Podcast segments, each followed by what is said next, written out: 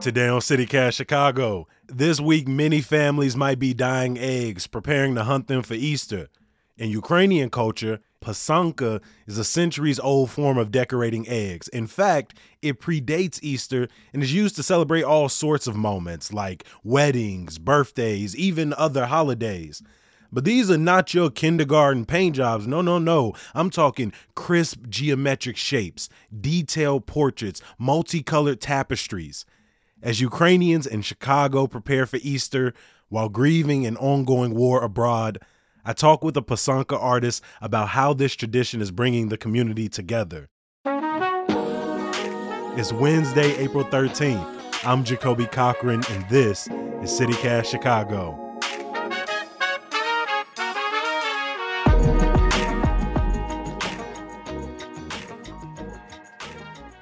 When I visited the Ukrainian National Museum for the first time last year, one room really stuck out to me the Pasanka Room.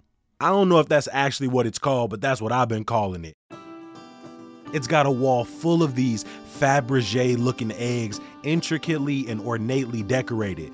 But these eggs, different shapes and sizes, are real, and they popped with different colors and designs. Anna Chichula has been writing Pasanka since she was a young girl. Her parents are from Ukraine and she was born and raised in Chicago. She even teaches classes now. Anna, this tradition of Ukrainian Easter eggs, as Pasanka refers to, have been around for a very, very long time. Can you describe for me what exactly is Pasanka? It's culturally and spiritually tied to Ukrainians. Ukraine accepted Christianity in 988. And Pisanke, the plural of Pisanka, was practiced for hundreds of years prior to that. So culturally, we took what was ingrained with us and married that with our faith. And so it has become part of the Easter tradition, but it does have sort of its pagan roots. When you started plowing your field, you would start with a pisanka and you would end with a pisanka. It was a blessing. It was um, a talisman. It was a symbol. It is most succinctly a message, a prayer, what you send out into the world. The designs are as varied as the states that are, you know, the oblast in Ukraine. They're very intricate. They're very colorful. Uh, they're easily breakable because it's a, we hollow them out nowadays. You know, why do they refer to it as writing pasanka versus painting or drawing or, or decorating it? I know that it mm-hmm. comes from the word to write, but mm-hmm. but why was this considered writing versus you know maybe drawing? This has always had a message tied to it. So all of these things are for as beautiful as regular Easter eggs are, and they can be decor, this is not decor. This is, you know, folk art that is an expression. And so it has just always been a form of writing. Some pisanki are very simple in their look, uh, but very meaningful um, mm-hmm. In their message. Is it just sort of a rite of passage? Everybody at some point learns to do it, or is it tied mm-hmm. to particular cultural practices like, you know, weddings, birthing ceremonies, people moving to a different country? Pisanke were ancient, and it was probably a rite of passage in spring. Mm. Um, we now tie it to Easter. Your mother teaches you sort of like this high holy week before Easter. You would have the eggs ready. Your mother would prepare the dyes. You would say a prayer, clear your mind, because you need to be able uh, to be in a positive space to write a pisanka.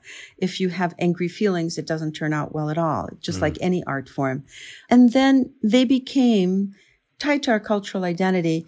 I imagine many times that, you know, how many generations ago did a Ukrainian woman related to me, you know, one of my ancestors, do this same thing? I mean, I feel so connected to the past. I feel so connected to the Ukrainian culture, to, to the ancient culture. You know, you would give them as gifts. You know, you would give them as gifts at Easter time after they were blessed. You would give them as wedding gifts. You would give them as graduation gifts. There are people who buy, buy goose eggs or there's other artists who have ostrich eggs where if you, when you graduate college or you get your master's, you get a beautifully decorated ostrich egg. It's a very impressive thing. I know the curator at the museum, she received uh, pisanki to take with her when she left Ukraine and came to the to America. So yeah. these are blessings and each you know each thing has a has a meaning um the colors you know white is purity yellow is wisdom blue is you know blue sky, magic, you know, uh, mm-hmm. blessings of all kinds. So all of those messages go with you. Older people sometimes get a black and white egg.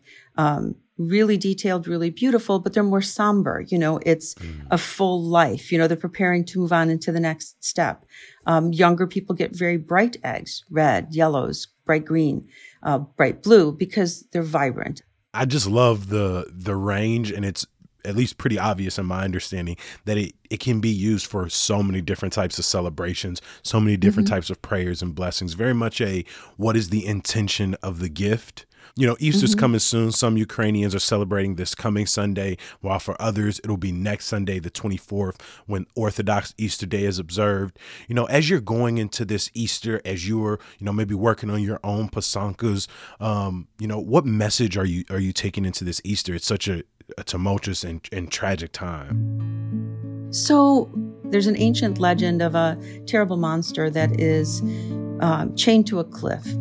And every time you write a pisanka, you put a link on that chain that binds him. He has minions that he sends out into the world every year to see if people are writing pisanke. If no one's writing it, he's very happy because then this way the chains get loosened. But when you write pisanke, you add more and more links to the chain that bind him and prevent chaos in the world.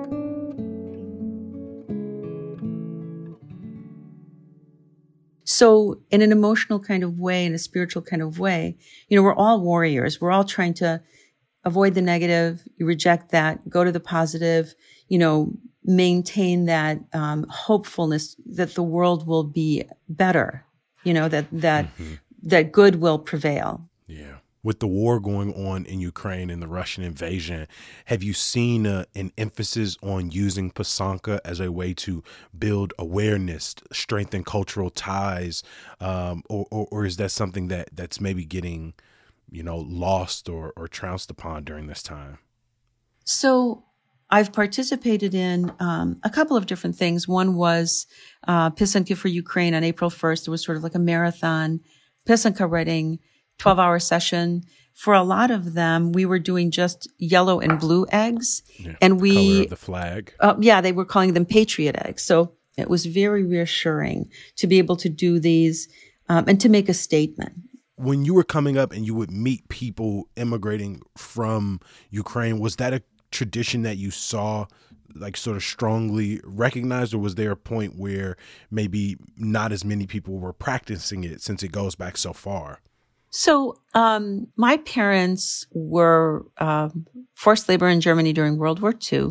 They were in displaced persons camps for five years, a refugee camp um, after the war, and came to the United States. I grew up knowing that it was my responsibility as a Ukrainian to defend, protect, and continue all of these traditions because under the Soviet Union, it was important to be a good Soviet citizen and not necessarily have your cultural identity. Mm. So religion was, was not, was frowned upon. So here in the U.S., it was very important for us to maintain our identity. And when immigrants came after Ukrainians' independence, I was teaching classes to, for young kids at the Ukrainian Center in Palatine.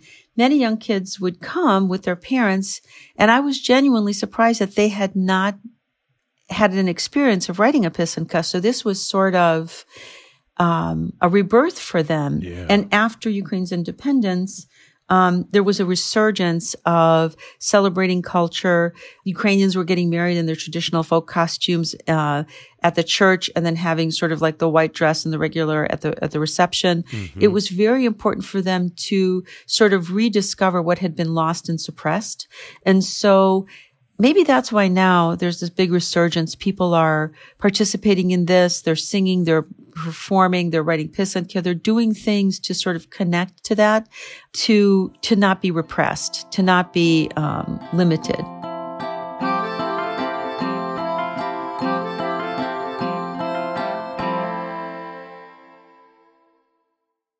There's such a satisfaction. There's a Zen moment that happens when you start working on an egg that you lose track of time and you have no idea that it's three in the morning and you're still working on an egg and you're still, um, t- doing touch ups and then, um, time just flies. Anna, can you walk me through the process of creating pasanka? How do I go from grabbing an egg out of, you know, maybe a carton in my refrigerator uh, mm-hmm. to to getting a finished product? Can you kind of walk mm-hmm. me through that from start to finish? I'd be happy to. So, usually you just if you're going to pick an egg, you have to make sure that it's not cracked, not lumpy, not bumpy. That's a nice shape. You should bring it to room temp. You're going to make sure that it's properly washed with vinegar and water because commercial eggs have sort of a film on it. Um, then you will select your design. You do that with a pencil lightly.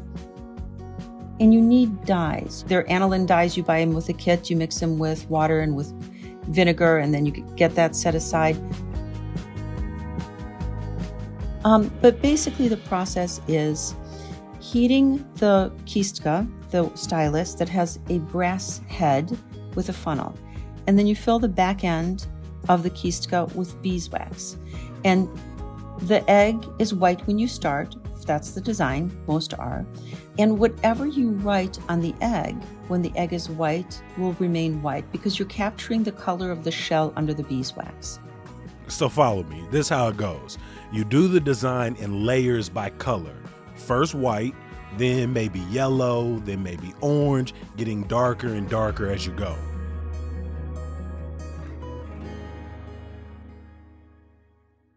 And then at the very end, you melt the wax off of the pisanka, and it's a great reveal. It's symbolic coming, you know, from the darkness into the light, you know, mm-hmm. from all, you know, from difficulty into beauty, you know. You melt all of that off. Then you got to waterproof your egg. The whole writing process can take anywhere from 5 to 60 hours of work depending on the size of the egg and the complexity of the design. You can hollow it out afterwards so you um, drill a hole and um, take the yolk out because you are working on raw eggs, not cooked eggs. So this um, entire because, time you've been mm-hmm. dyeing and beeswax and dying and beeswax. The yolk has been in the egg the entire time. You don't hollow it out before you start. You know, you can, and some people do, but I find that um, I like the weight of the egg in my hand, and sometimes the shell is so delicate. I have put like smushed it in my hand. I put my thumb oh. through the egg, so that's like oh. it's a very delicate process. I got so it. for me, there's also a little bit of a legend that when you have a, a live egg, when you have a fertile egg, you know there, there's more magic in it. You know, there's more meaning in it because you're you're doing something that's a creative thing. You know, having done commissions for events and different museums, mm-hmm. are there any designs that you've done that really stick out in your mind over the years? So the one that sticks out the most for me, uh, and I do I do enjoy it, is the one that I did for the Field Museum. The Field Museum, in cooperation with the Chicago Cultural Alliance, had a project um, how Chicagoans survived COVID and their resilience. There is a design, the way that you divide the egg. It's called um, 40 triangles. Mm-hmm. Technically, there are 48, but 40 triangles is sort of the name of the design. Each triangle, of course, means Trinity. But each one, uh, when you write that egg, is a prayer. So if someone is going through some difficulty with health or with troubles in their family, or if they're just unhappy, you do 40 triangles because you focus on that individual. You're praying for them. You're meditating for them. You're sending them all of your love and good wishes. And so that's the, the layout that I picked for the egg that was going to be from the Ukrainian National Museum. And then there was Mother Goddess. So Mother Goddess is Berehinya. It was very stylized and it was important for me to have those little elements within those, within that egg. So there's nets, there's, you know, little crowns, there's all of those little things, um, that tied into protection. So mm-hmm. that egg meant, um, prayers for Ukraine, prayers for us here in Chicago, how, you know, our resilience, what we had to find within ourselves to make it through that really difficult time and that Berehinya to protect us because we felt we were very vulnerable. And I didn't take it to a dark color. I wanted it to be a blue egg uh, as the background so that it would be as hopeful as possible. And so that, that egg is very meaningful. And it turned out that it's very meaningful for this time. Anna Chichula is an artist and teacher showcasing the beautiful work of Ukrainian pasanka. Anna, thank you for joining us on CityCast Chicago. Oh, thank you so much. I appreciate it. Before I let you go, a little bit of news, y'all. According to the Independent Monitor, the Chicago Police Department has reached some level of compliance with 70% of federally court order reforms. Now, CPD has been under the consent decree for three years, and of 523 sections, the department is in full compliance with just 23. The festival lineups keep on rolling out, my friends, with Pride Fest announcing its June headliners with winner of RuPaul's Drag Race All Stars Alaska alongside rapper CupcakKe and Eurovision winner Netta. And some good news to get you through.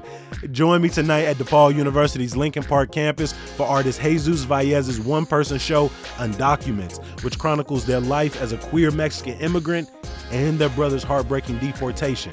It starts at 6 p.m., followed by a Q&A session. Remember, for more Chicago stories and events, subscribe to our daily newsletter at chicago.citycast.fm. If you already signed up for the newsletter, go ahead and refer a friend. You could win some CityCast merch. As always, I appreciate you for listening. Talk to you tomorrow. Peace.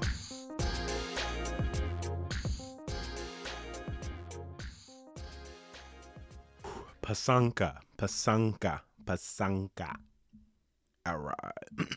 Now you gotta say it like you've always been saying it.